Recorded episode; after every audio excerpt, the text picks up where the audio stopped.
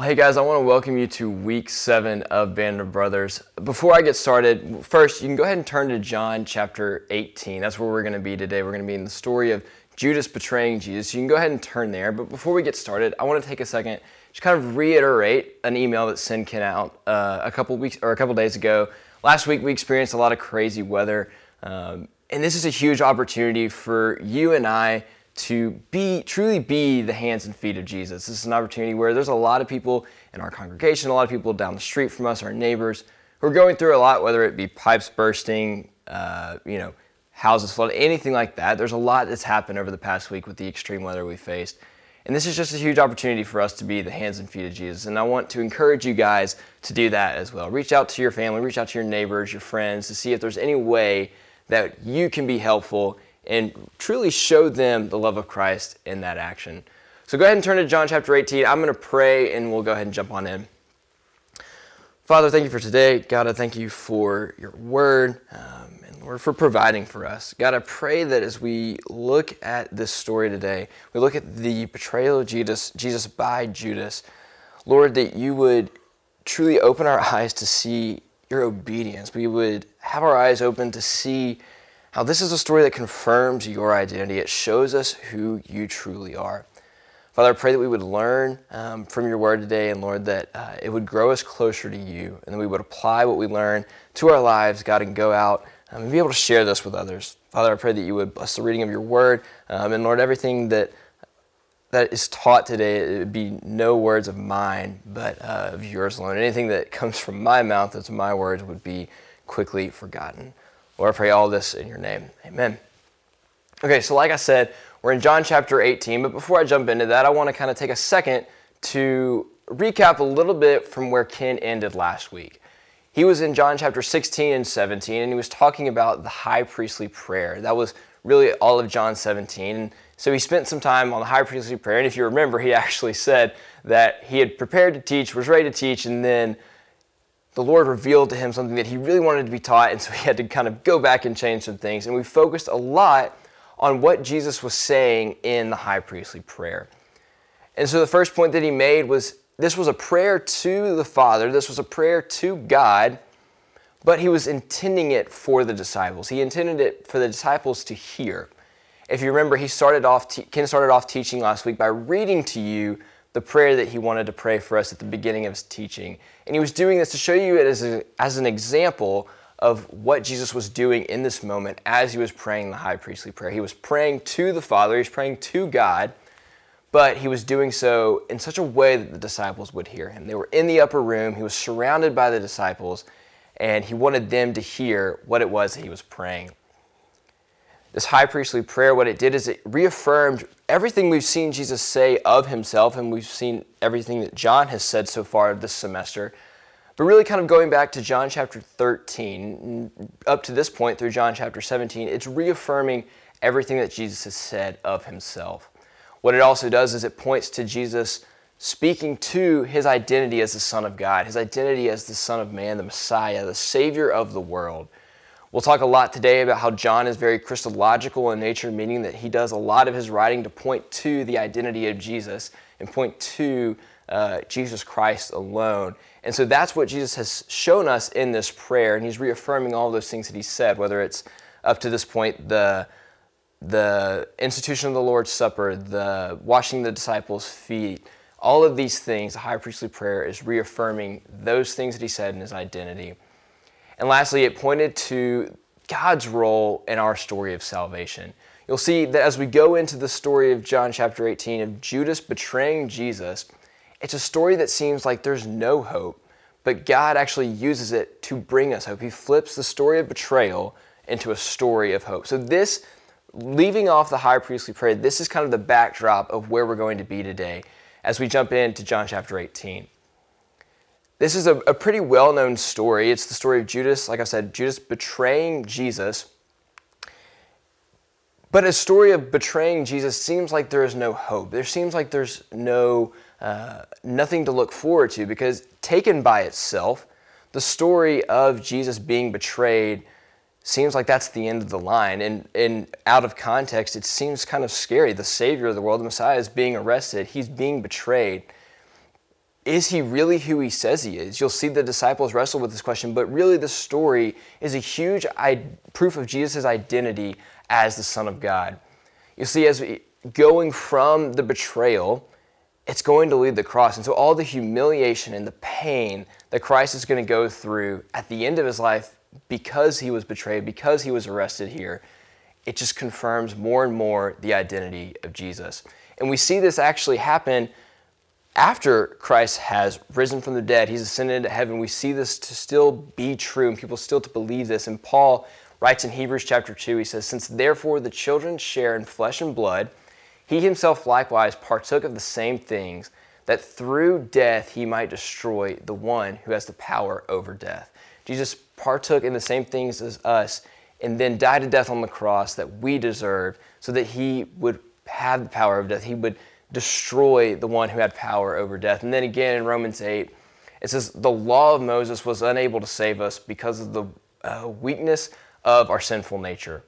So God did what the law could not do. He sent his own son in a body like the bodies we sinners have. And in that body, God declared an end to sin's control over us by giving his son as a sacrifice for our sins. This story of Jesus' betrayal leads to, to this, as we see here in Romans 8. It leads to Jesus being arrested, going to the cross, dying on the cross for our sins, dies in our place as a sacrifice for our sins. This gives us hope. It gives us understanding that through all of Christ's suffering, we have hope. We talked a couple weeks ago. Without the crucifixion, there is no hope. Without the sacrifice of Christ, we have no hope. And all this does is it points us to the incredibly high price that Christ paid for us. I, the last time I talked, or I, I taught, I talked about how if we truly believe in the life, death, the resurrection, the ascension of Jesus, if we truly believe that, no longer does God look down on us and see our sin, see us in our sinful state, but He looks down on us and sees His Son. That is the hope that this story of betrayal brings us today. Finally, before we jump in, 1 Peter chapter 1, it says, You were ransomed for the futile ways inherited from your forefathers, not with perishable things such as silver and gold, but with the precious blood of Christ, like that of a lamb without blemish or spot. You and I, if we are in Christ, were bought with the blood of Christ. Christ sacrificed himself on the cross so that we might have life. That's what this story brings us. This story brings us that hope. So, jumping on in, John chapter 18, verse 1, it says, When Jesus had spoken these words, he went out with his disciples across the brook Kidron, where there was a garden. Now, I want to take a second here. You see, this is a map. This is a map of Jerusalem. The, the brown lines here represent the wall that surrounds the city. And it says they, they crossed the brook Kidron. And what this is, is it's uh, the Kidron Valley is just east of Jerusalem. And so, so they walked out of the upper room and they crossed the Kidron Valley and went to a garden. Now, John doesn't tell us specifically the name of the garden, but we know from the Synoptic Gospels, Matthew, Mark, and Luke, that this was the Garden of Gethsemane. And so this is where Jesus and his disciples, minus Judas, went in verse, uh, verse 1 of chapter 18. The Garden of Gethsemane was a little over a mile east of Jerusalem. And so we see them leave the city. They can still very much so see it, but they leave the city and go to the garden. Um, they leave it on Thursday night, really Friday morning. And so when Jesus says, the, when, when John tells us these words, after he spoke, Jesus spoke these words, they left, they crossed the valley, went to the Garden of Gethsemane. These words really are referring to the high priestly prayer. They're referring to everything that Jesus has really said in the upper room, in the upper room discourse. Last week when Ken talked, Jesus or John repeated the phrase these words a lot to try to get us to look back at what Jesus was saying, who Jesus was saying that he actually was. So here again in verse 1 of chapter 18, John says, after he has spoken these words, so these words, the high priestly prayer, everything he said in the upper room, everything he said about his identity, that's what he's referring to. And so what happens is Jesus and the disciples leave the upper room, they walk out of the upper room, and they're going to the Garden of Gethsemane. And this is early Friday morning. And when I say early, I don't mean just before the sun rose, but this is somewhere between the hours of midnight and 3 a.m. It's very early in the morning, or in other words, very, very late at night.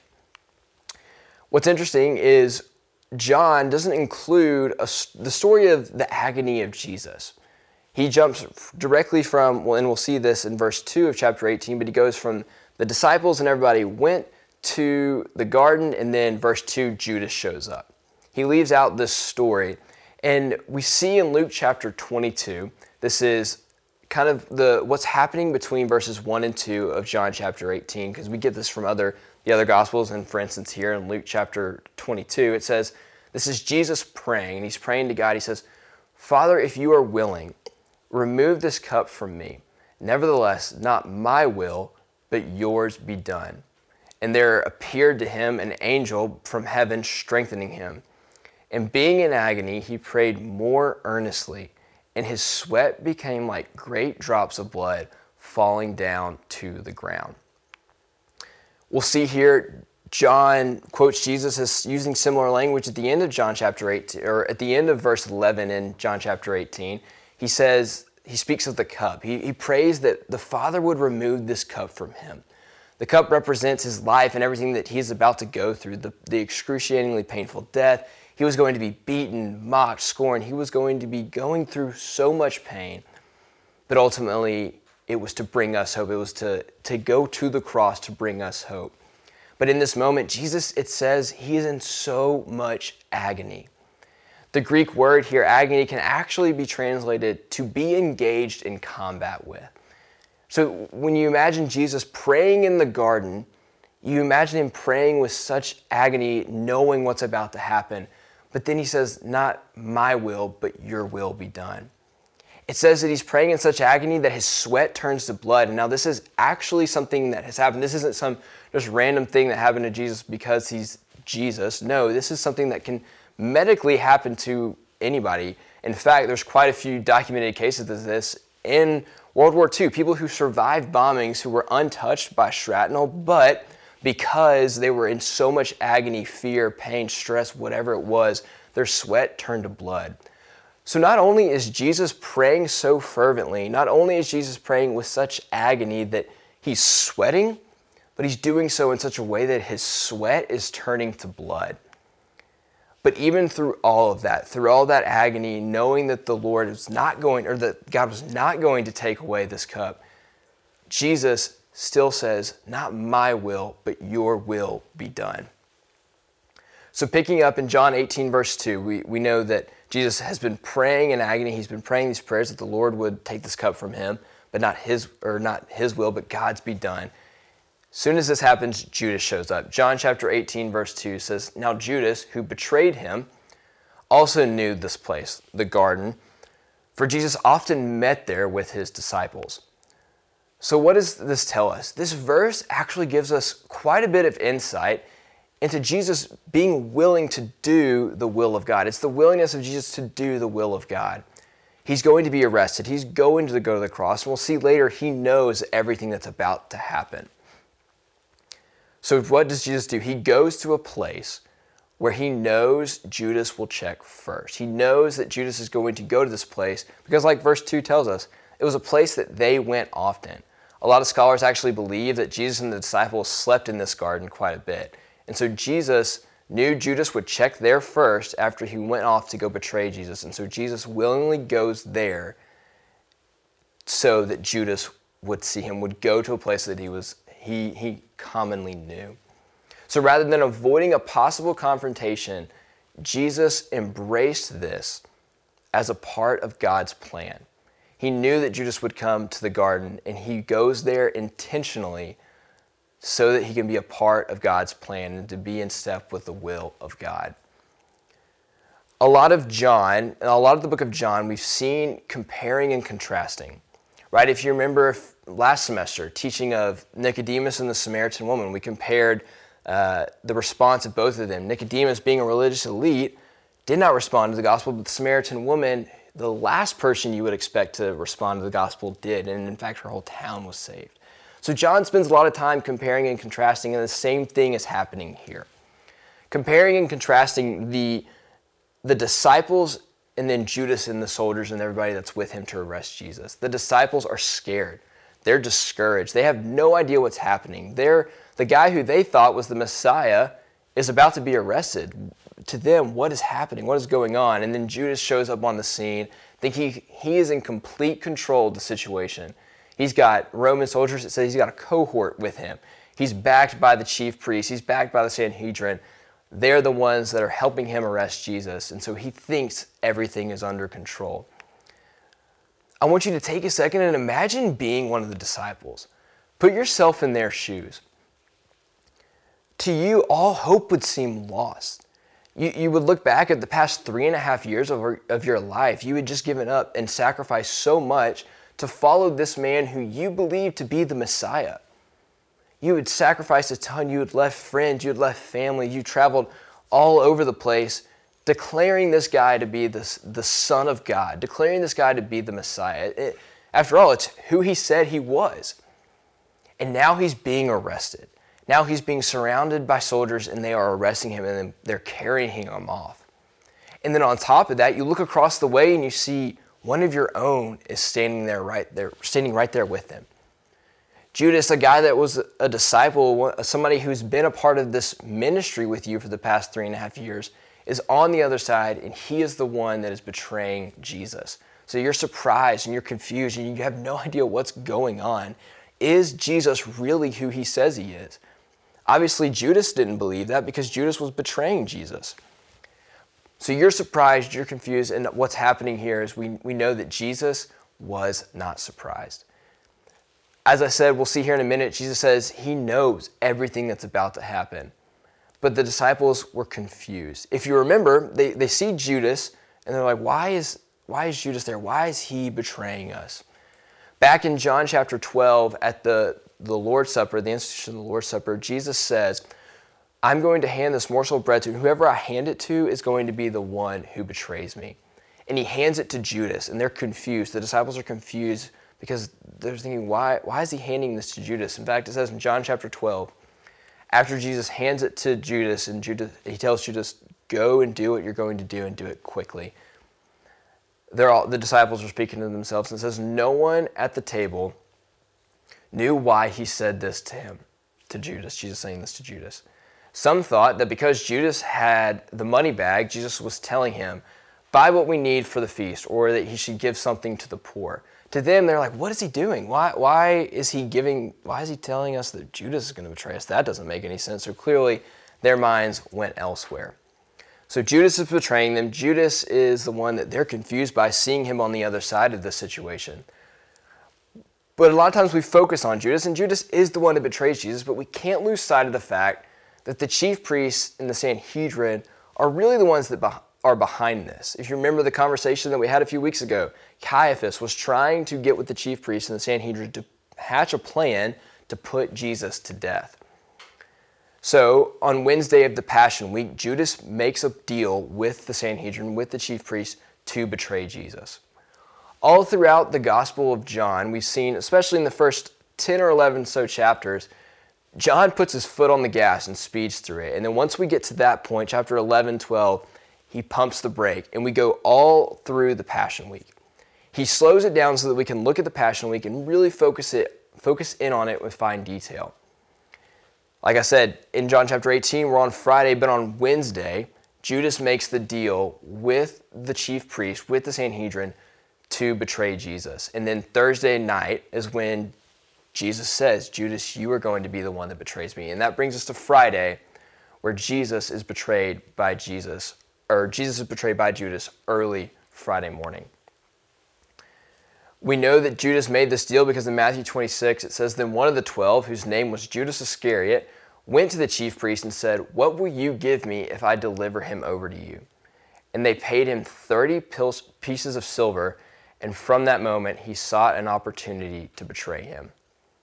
You see here, for 30 pieces of silver, Judas Iscariot betrayed Jesus betrayed the Son of God, the Son of Man. He betrayed the Messiah, the Savior of the world, for just 30 pieces of silver. So we know that Judas has made this deal and he was seeking an opportunity to betray Jesus. And so he does that on Friday morning. So picking up in chapter 18, verse 4, it says, Then Jesus, knowing all that would happen to him, came forward and said to them, Whom do you seek? Jesus in calm composure, steps forward and says, Who do you seek? Who are you looking for? He doesn't go hide. He doesn't hide behind the disciples. He has composed himself and goes to the to the people trying to arrest him and says, "Who are you looking for?" You see, he knew everything that was about to happen. He knew as he got arrested, he would be led to the cross. Ultimately, his crucifixion would be a result of this arrest. He knew Judas was going to betray him. But what we're seeing here is by Jesus stepping forward and saying, Who do you seek? It shows us that Jesus, or really what it is, is John is showing us in his gospel that Jesus' death was done so in a self sacrificial and voluntary way. Jesus wasn't dragged kicking and screaming to the cross. He stepped forward when he knew his hour had come and asked these people, Who are you seeking? Who are you looking for? And we know that Jesus knew that his hour had come because there have been moments in the past, and I'm about to show you a couple passages in the Gospel of John alone, where Jesus was being sought after by the chief priest, by the Sanhedrin, and he escaped or he went away, and he did so because his hour had not yet come. John chapter 10 says, Again, they sought to arrest him, him being Jesus, but he escaped from their hands. And then John chapter 11 says, So from that day on, they made plans to put him to death. Jesus therefore no longer walked openly among the Jews, but went from there to the region of the uh, region near the wilderness. And it says that he went with the disciples, and they went somewhere in near the wilderness and hid out there, stayed there. And they did that because Jesus knew his hour had not yet come. But here we are in John chapter 18, Friday morning of the Passion Week, and Jesus knows that his hour has come. And so he steps forward, stepping forward in the will of God to be arrested. He says, Who are you looking for? Now, this question is interesting because what it's doing is it's forcing these people that are there to arrest Jesus, it's forcing them to reveal who they believe Jesus to actually be. You know, as I was reading this this week, I, I, started thinking, okay, this is actually very similar to a question that Jesus asked his disciples in Matthew chapter 16. He asked the disciples, he says, Who do you who do people say that I am? And I mean, Jesus gets every answer under the sun. Some say that you're a prophet, Messiah, Elijah. Some, he just gets everything.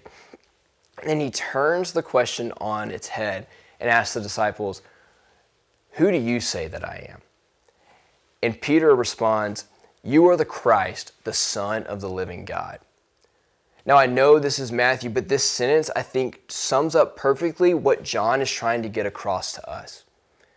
The entire book of John like I said, so Christological in nature, is trying to show us that this is who Jesus is. You are the Christ. You are the Son of the living God. You are the Savior of the world. That's who Jesus is. John has spent this entire gospel trying to establish that identity. That is the identity of Jesus. So, what do these soldiers respond with? When he says, Who are you seeking for? Who, who are you seeking? Who are you looking for? They respond and they just simply say, Jesus of Nazareth. Now, what does that reveal to us about their thoughts of Jesus? It reveals that really all they know about him is his name and where he's from. They know his name's Jesus and they know he is from Nazareth. That's, that is about it. They, they believe him to just be a man. They don't believe him to be the Messiah. They don't believe him to be who he says he is and what he's come to do. So they say, We're looking for Jesus of Nazareth. And how does Jesus respond? He responds by saying, I am He. Now, what's interesting here is in the original Greek, and it says, I am. The original Greek reads, I am. And this is huge because this is the divine title. The great I am is probably what you've heard before. God describes himself, and we'll see that in a second, as I am. He calls himself I am. So Jesus invokes a divine title when they're asking for Jesus of Nazareth. He says, I am.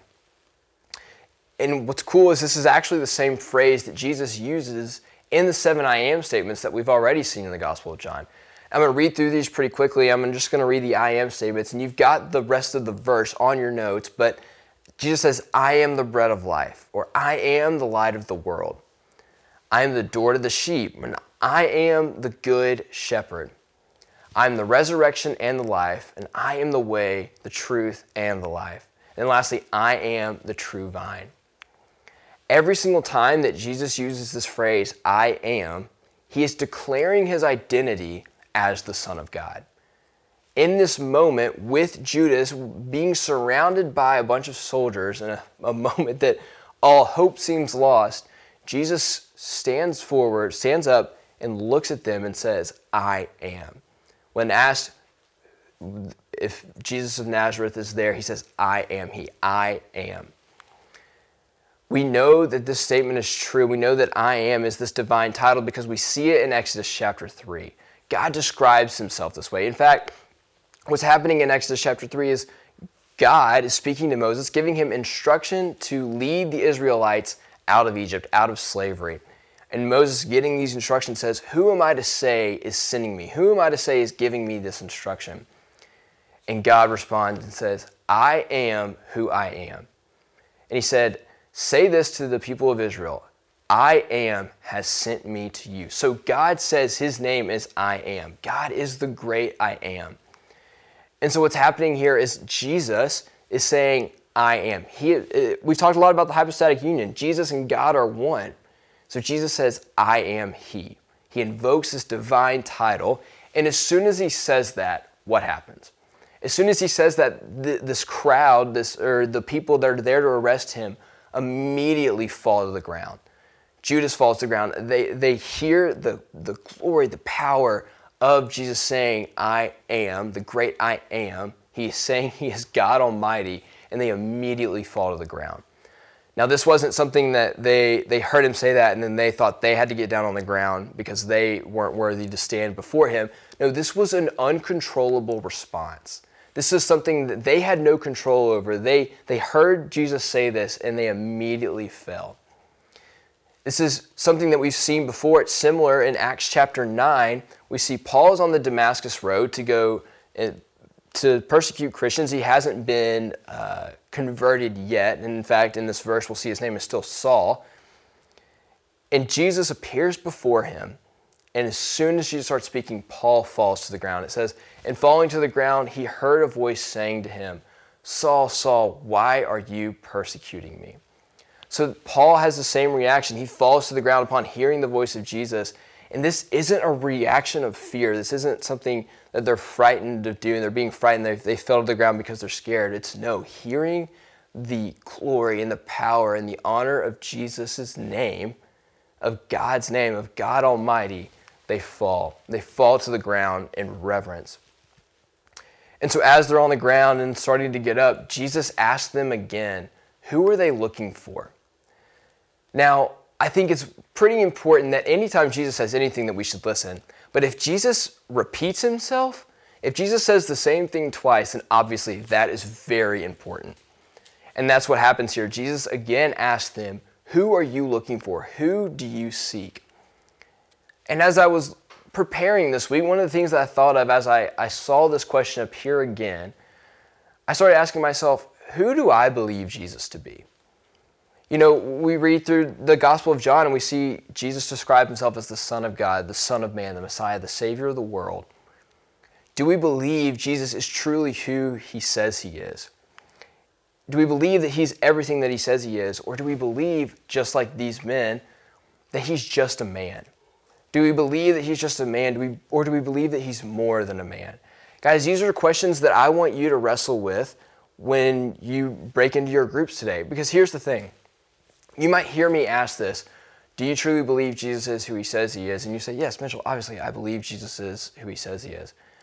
Discuss why you believe that. Is it because Ken and I tell you it is? Or is do you look at God's word and see the life of Christ confirming his identity over and over and over again? through the Gospel of John, through all the Gospels, and we've seen how our lives have been changed because of that. So these are the questions that I want you to discuss. Discuss do you truly believe Jesus is who he says he is? So Jesus asked them again, Who are you looking for? Who are you seeking? And we see that their submission, their, their, them being on the ground, them falling on the ground is very short lived. Their submission to Christ is short lived in that aspect. And they get up and they immediately arrest Jesus. They say they're looking for Jesus of Nazareth again, which means they still believe him to just be a man, even after everything that had just happened, and they arrest him. In this moment, Jesus displays great leadership because what he does is he says, Arrest me, but let my disciples go. Let these men go free. And this is actually keeping to something that we see in the high priestly prayer. John 17, verse 12 says, and this is Jesus praying in the high priestly prayer. He's praying to God. Remember that. He's praying to God, but he's praying so that the disciples around him in the upper room can hear him. He says, While I was with them, I kept them in your name, which you have given me. I have guarded them, and not one of them has been lost, except the son of destruction, which is Judas, that the scripture might be fulfilled. The scripture might be fulfilled in the betrayal of Jesus by Judas, but God has, or Jesus has kept all of these men, all the ones that were given to him. Jesus says here that he has kept the disciples, the ones that Jesus has given to them. And so Jesus, by saying, arresting me and letting them go free, is fulfilling what he said here in John 17, 12. Now, in this moment, Jesus is being arrested. He, he's been, uh, he's about to be carted off. And then in steps Peter. Now, we, we know that throughout the past few weeks, anytime Peter comes up, he's like sticking his foot in his mouth. He's doing something, and we, we look at the story and we're like, Peter, what are you doing? And he's going to do something similar here again. He, he shows us what all of the disciples are thinking in this moment. They're freaking out internally. They're scared. They're confused. They don't know what's happening. And Peter's going to react in the complete opposite way that Jesus has. If you remember, Jesus compose, calm, composure, steps before the people trying to arrest him, ask them who they're looking for, and they arrest him. Jesus is calm. He's not scared. He's submitting himself to the will of the Father. And then Peter reacts the opposite of this. Here's what he does it says in chapter 18, verse 10 Then Simon Peter, having a sword, drew it and struck the high priest's servants, high priest servant and cut off his right ear. The servant's name was Malchus. Now, I'll get into a minute why the name being there is kind of interesting. But we see Peter steps forward, jumps forward, and cuts off the ear of the high priest's servant. What's interesting to think about and look at here is there were armed guards, there were armed men around Jesus. And Peter goes to the one man who can't defend himself. He goes to the one person that can't defend himself and cuts off his ear. The guy that has no weapon, nothing to defend himself, that's the ear of the guy he cuts off he, he attacks a defenseless slave. Now, honestly, if we were to look at Peter, it's safe to assume that there's probably a pride element here. Remember that Jesus had just told Peter that he was going to deny him three times. And you can assume Peter is, is acting out in such a way here that he's like, I'm going to show my loyalty to Christ and that I'm going to defend him. I'm not going to let him be arrested. I'm going to cut off this guy's ear and go out swinging. I'm going to go out fighting. And so he's trying to show his loyalty in that way, but if we're being honest, it just reveals the exact opposite. In fact, Jesus trying to step forward to cut off the ear or defend Jesus in this way is revealing to us that he doesn't believe that Christ's death is necessary. He doesn't believe that Jesus has to die on the cross for our sins because he's trying to step forward and, and try to avoid Jesus being arrested when Jesus had been willingly submitting himself to this, drinking from the cup that the Father had given him. Peter doesn't think that that has to happen, doesn't want that to happen, doesn't believe it needs to happen. So he jumps forward, cuts off the ear of the servant. And if we truly believe that Jesus is who he says he is, if we truly believe that John has spent this entire gospel showing us that Jesus' identity is the Son of God, he is the Messiah, He's the Savior of the world. If we truly believe that, if we believe the hypostatic union that we've talked about all this semester, then really Jesus was trying to save God. But really what he was doing is he was getting in the way. Now, God's will, God's plan can never be thwarted, but Peter here is trying to save God in a way that doesn't need to happen. Jesus did not need to be saved here because Jesus was actually going to be going through something that would bring Peter and all of us hope. So in John chapter 18, verse 11, this is what Jesus says to Peter right after this happens. Jesus says to Peter, He says, Put your sword into its sheath. Shall I not drink the cup that the Father has given me? You see, Jesus turns to Peter and puts, it tells him to put his sword away. He says, Peter, you need to take away the sword. And it was most likely a small dagger. And he says, put it away. Put it in its sheath. Take it away. This is not what needs to happen. Am I not supposed to drink from the cup that the Father has given me? What's fascinating here is John focuses us on the words of Christ. And what I mean by that is if we look at the other Gospels, John leaves out the story of Jesus healing the servant's ear. He, he leaves out the story of Jesus going up to uh, the servant and putting his hand over his ear and healing his ear. It's another miracle that happens here in the garden. In fact, Luke chapter 22, I quoted something from this earlier, but in the same passage it says, after Peter has cut off the ear of the servant, he says, But Jesus said, No more of this, speaking to Peter. And he touched his ear, the ear of the servant, and healed him. Now, what's fascinating is John, or Jesus heals Malchus. And, what's fascinating here is a lot of scholars uh, say that the name was included because most likely he became a believer sometime after that. A lot of names were included in the New Testament because those people were believers. Not everybody, but there are a lot of names that are included because they later on became a believer. And so there's a lot of scholars that believe this is true of Malchus, that he became a believer. I mean, look, Christ healed him directly in front of him. And another fascinating point to look at here is he was there, Malchus was there to arrest Jesus. And what does Jesus do? He heals the man who was there to arrest him, similar to what Jesus did with Judas, right? Judas was going to betray Jesus. He's betrayed Jesus at this point in John chapter 18. But if you remember back in John chapter 13, Jesus washes the feet of the very man who was there to betray him. So, this is a story that John leaves out and I think he does so because he wants us to look at the words of Christ. What does Jesus say? What does Jesus say in response to Peter? He, he shows us that he is willingly being arrested. He's, this is a self sacrifice, it's, it's voluntary way of going to the cross. It shows us that God ordained all of this to happen. This was in the will of God that Jesus would be betrayed, he'd be arrested, and he would go to the cross as a propitiation for our sins and that this was an essential step in his voluntary self sacrifice for the sins of humankind. Him being arrested was necessary. So look at what Jesus says. He says, Shall I not drink from the cup that the Father has given me? Jesus knew that his hour had come. Jesus looks at Peter after he cuts off the servant's ear and says, Shall I not drink from the cup that the Father has given me? And like we said earlier, this cup represents his life and all of the sacrifice and the pain that he was about to go through. And he tells Peter, I need to drink from this cup. You, you shouldn't be standing here trying to cut off somebody's ear to get in the way of this. My hour has come. He told them in the upper room that his hour had come and that he needed to drink from the cup that the Father has given him. This cup, like I said, represents his life and the sacrifice that he was going to go through, but it's also the portion that God had allotted to him. It was the pain, the suffering that Jesus was going to go through in order to save all of humanity. It included the wrath of God. A couple weeks ago, when I taught, one of the things that I said is I can sit here and go through the anatomy and the physiology of Jesus' death on the cross. We can talk about those things. Those things can be documented, they, they can be talked about what they look like. The thing that I can't begin to describe, whether it's adjectives, whether it's uh, me trying to understand, is Jesus taking on the full wrath of God. Not only taking on the full wrath of God, but satisfying that wrath.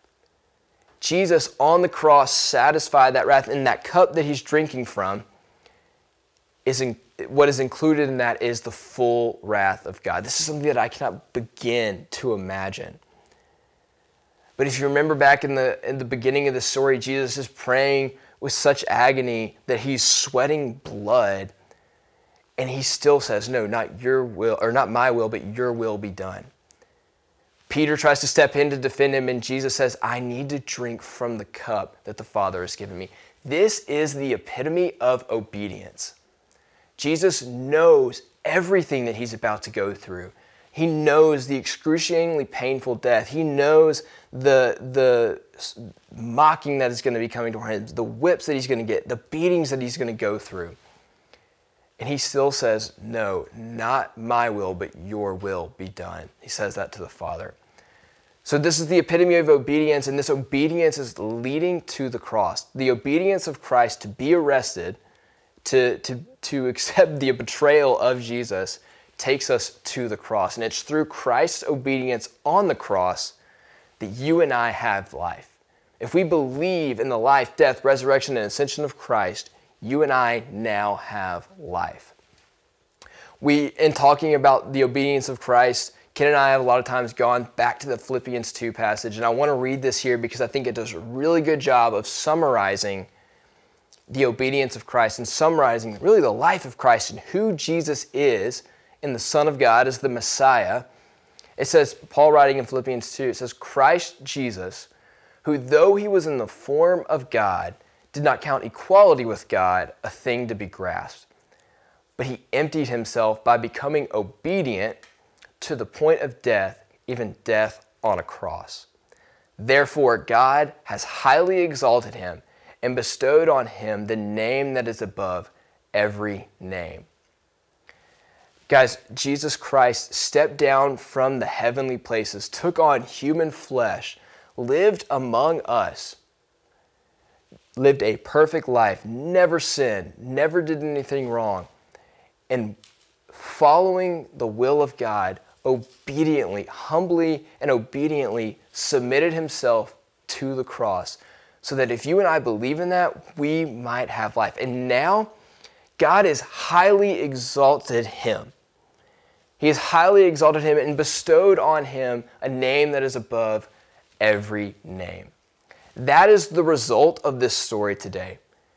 Jesus was betrayed by Judas and it led to the cross. Jesus was obedient in doing the will of God, and it leads to the cross. And because of that, we have hope. God has taken this story that seems like it is completely hopeless. He's taken a story where all seems lost, and He's actually turned it into a story that gives us hope. And what does that do is it shows us that Jesus is exactly who he says he is. John has spent this entire gospel trying to prove this to us. And this story alone is Jesus showing us that he is the Son of God, he is the Messiah. He turns the story of betrayal into a story of hope.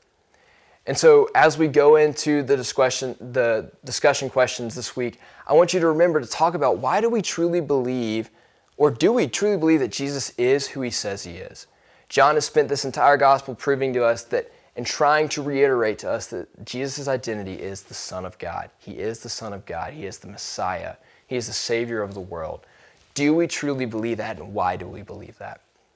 The first question here says The disciples were in despair as they saw Jesus being carried off. Yet God was using this situation to sovereignly bring hope to the world. How can we learn to trust the work of God even through difficult situations? What might keep us, what might keep you from trusting the Lord in a hard situation?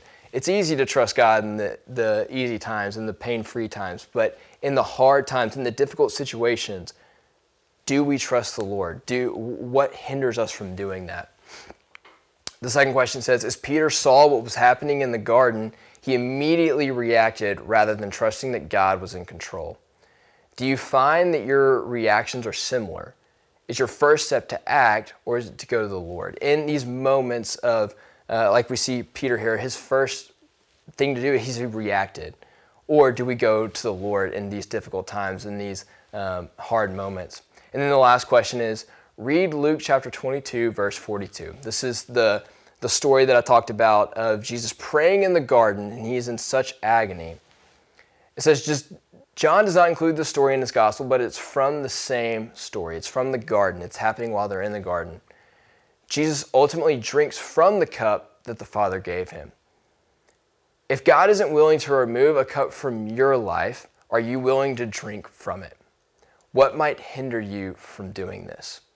I'm going to pray because I want you guys to discuss these questions. Get in your groups, get with somebody. We want you to do this in community. We want you to be surrounded by, uh, by people that you're discussing these questions with, whether it's your group, your wife, your kids. Talk to people about these questions. We want you to discuss this and we want you to do this in community. So I'm going to pray for us and young jump into your groups. Father, thank you for today. Lord, thank you for just giving us your word and showing us who you are. Thank you for showing us your identity as the Son of God in the Gospel of John. Lord, I pray that we would learn from your obedience, Lord, and we would look at this story of betrayal as a story of hope. Father, I pray that we would learn from the story and it would grow us closer to you. Lord, watch over us, keep us safe this week as we, we go into the week. And I pray that we are able to share the story of hope, this, this gospel of hope, with those around us. It's in your name I pray. Amen. Thanks, guys. We'll see you next week.